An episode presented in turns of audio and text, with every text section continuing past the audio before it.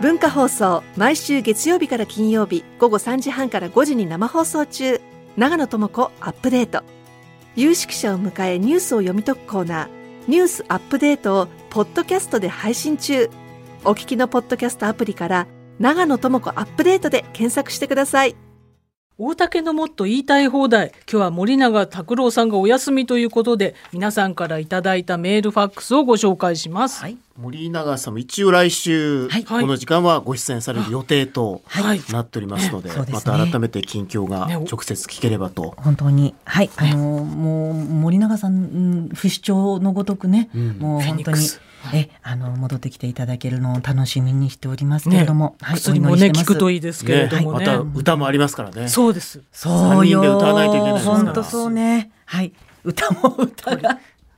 歌なんとかね、歌えるようまたに。ちょっとね森永先生ともご相談しつ来週つ一緒にね、歌合えるとね唱団もねねはい、やっていけたらと思っております。さあではメールご紹介しましょう。こたつストーブ北海道、私を温める者たちです。えー私からいきましょうかね。はいこちら、えー栃木県日光市のはい削り武士さん、はい46歳の方です。はいはいえー皆さん、こんにちは。こんこんににちちはは。テーマですが、僕は冬に自宅で斑点を着ています。反転あー昭和のイメージがある反転、ドラマやアニメでしか見たことがないという方もいるかもしれませんしかし今は反転の魅力が再注目されていますおお。中に麺が入っていて温かく、はい子供やお年寄りはもちろん若い女性男性の防寒具としてもぴったりうん。現代の反転は普段着とのコーディネートもしやすくダウンやフリースに代わるおしゃれな防寒アイテムと言えますええ反転外であも確かになんかフリースみたいな反転あらあるんですねあそれだった本ら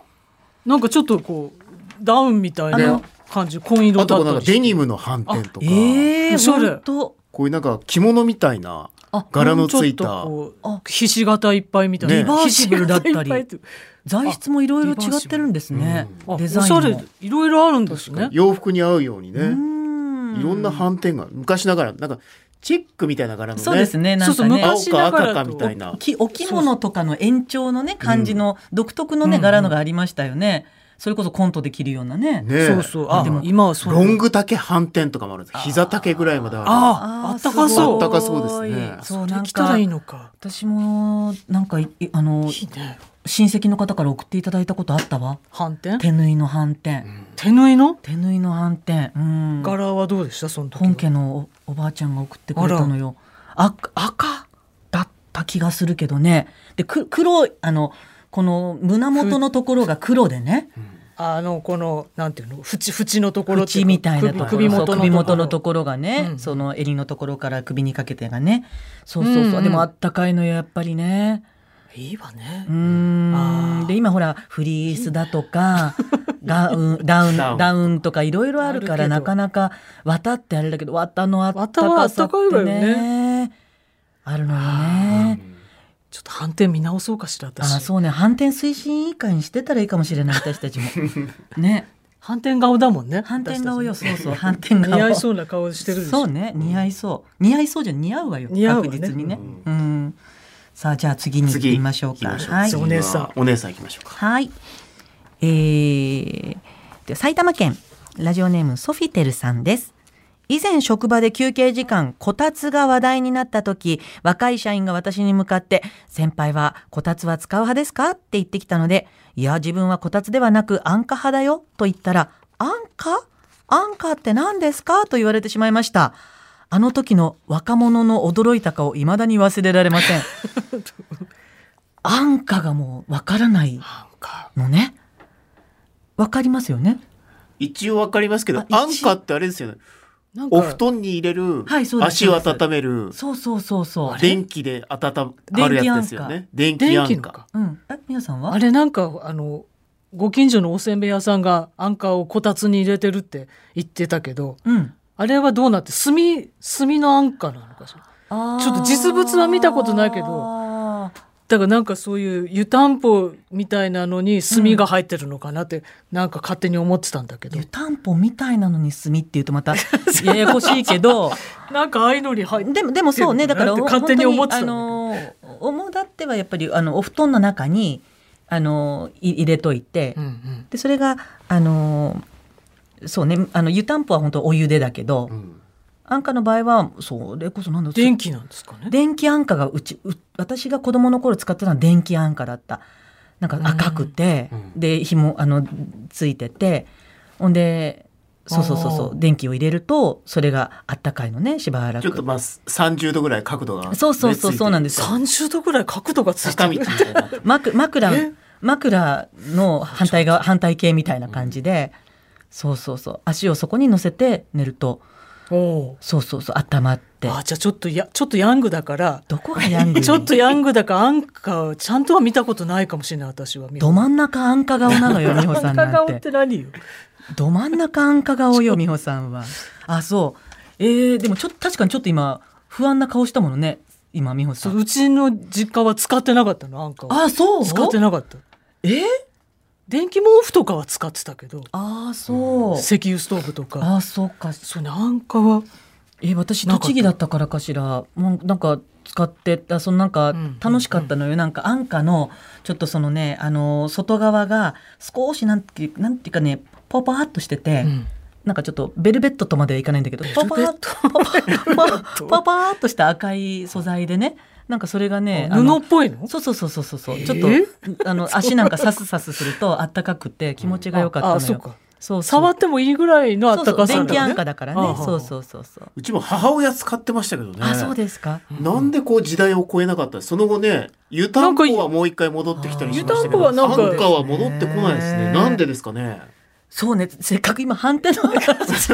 転でもあんた反転は戻っってきたって言ってたの反に。転はいろいろ湯たんぽも戻ってき電気は湯たんぽもあるけどああ、そうね。安価あんま聞かないですよそうですねなんでだろうなんでかしならんで。じあれなんでいや、だから ちょ、ちょっとなんかその安価情報聞きたいわ、今ね。今使ってらっしゃる方もいるかしら。大事に使っていたらっら、しゃる多分そんなに壊れるもんじゃないと思うのいらっよ。し冬のシーズンだけだから。ねえ。いや、こたつからまた、こたつじゃなく安価派だよって言ったのが また、そのヤングの混乱を招くことになったのかしでらまだね。お使いだってソフこィテルさんとですもんねああ、でもそうかしだら。からねそうソねフィテル。さんあ、ソフィテルさんどうなのかし使っら。てじらゃっしゃるのかあ、な安価の、あの、へ、で、で令和の安価情報教えていただけたらあーね嬉しいでぜす。ひぜひ情報はあいりましたらねさあ、はいじゃあここで曲に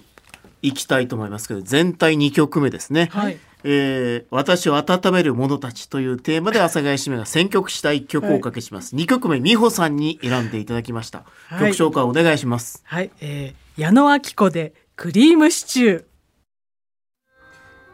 さあ美穂さんのリクエスト、はい矢野明子さんで「クリームシチュー」お送りしました、はい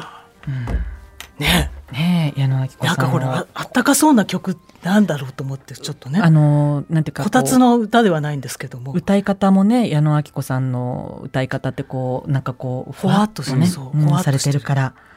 ね、冬に聴きたくなる曲の一つでもあったりするわね。ううんんねでもなんかか歌の最後「温まるだろう」ってとこちょっと本当に温まるかなみたいなちょっと美穂さんの今の言い方じゃ温まらないわよ。なんかあのちょっと温まるだろうちょっって言とってないちょっとこう怖いニュアンスみたいのもちょっと温まるだろうなんか歌の感じにちょっと入ってる感じがして糸井重里さんの作詞でいらっしゃるかあら。らああねえそうなんですよそれでちょっとこう何かこうあったかいのとちょっとなんかそういううそうね傷つく心みたいのがちょっと混ざってたりするのかしら。そうねなんかこうだからあのに2番目ね、うんあのいあんまり聞くことないんだけど2番目に「言葉なんていらない床にこぼれるだけ」っていうね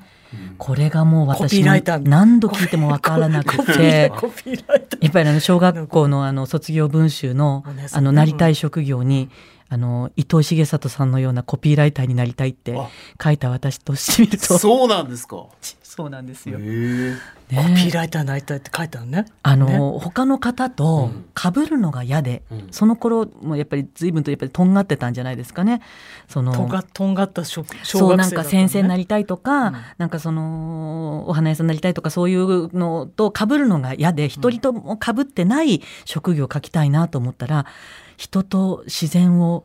の共有をなんとかする表現できるような糸井重里のようなコピーライターになりたいって書いてあっいてや恥ーずかしい恥恥ずずかかししいわ本当に全然コピーライターになりそうもうなかったわねな慣れないわね本いや当わかんないなっくり返っなて今かまらあなあいの言葉を使う仕事にはでもね結果的にいやはー結果的には本当につきましたよねとんでもないわね漫才の台本は書いてるわ書けいてでするかわけだかやー申し訳らコピーライターみたいなまねコピーライターみた いな漫才コピーライターみたいな漫才だっていやーすごいわねさあお時間来てしまいました以上大竹のもっと言いたい放題でした明日火曜日は武田佐哲さんがいらっしゃいます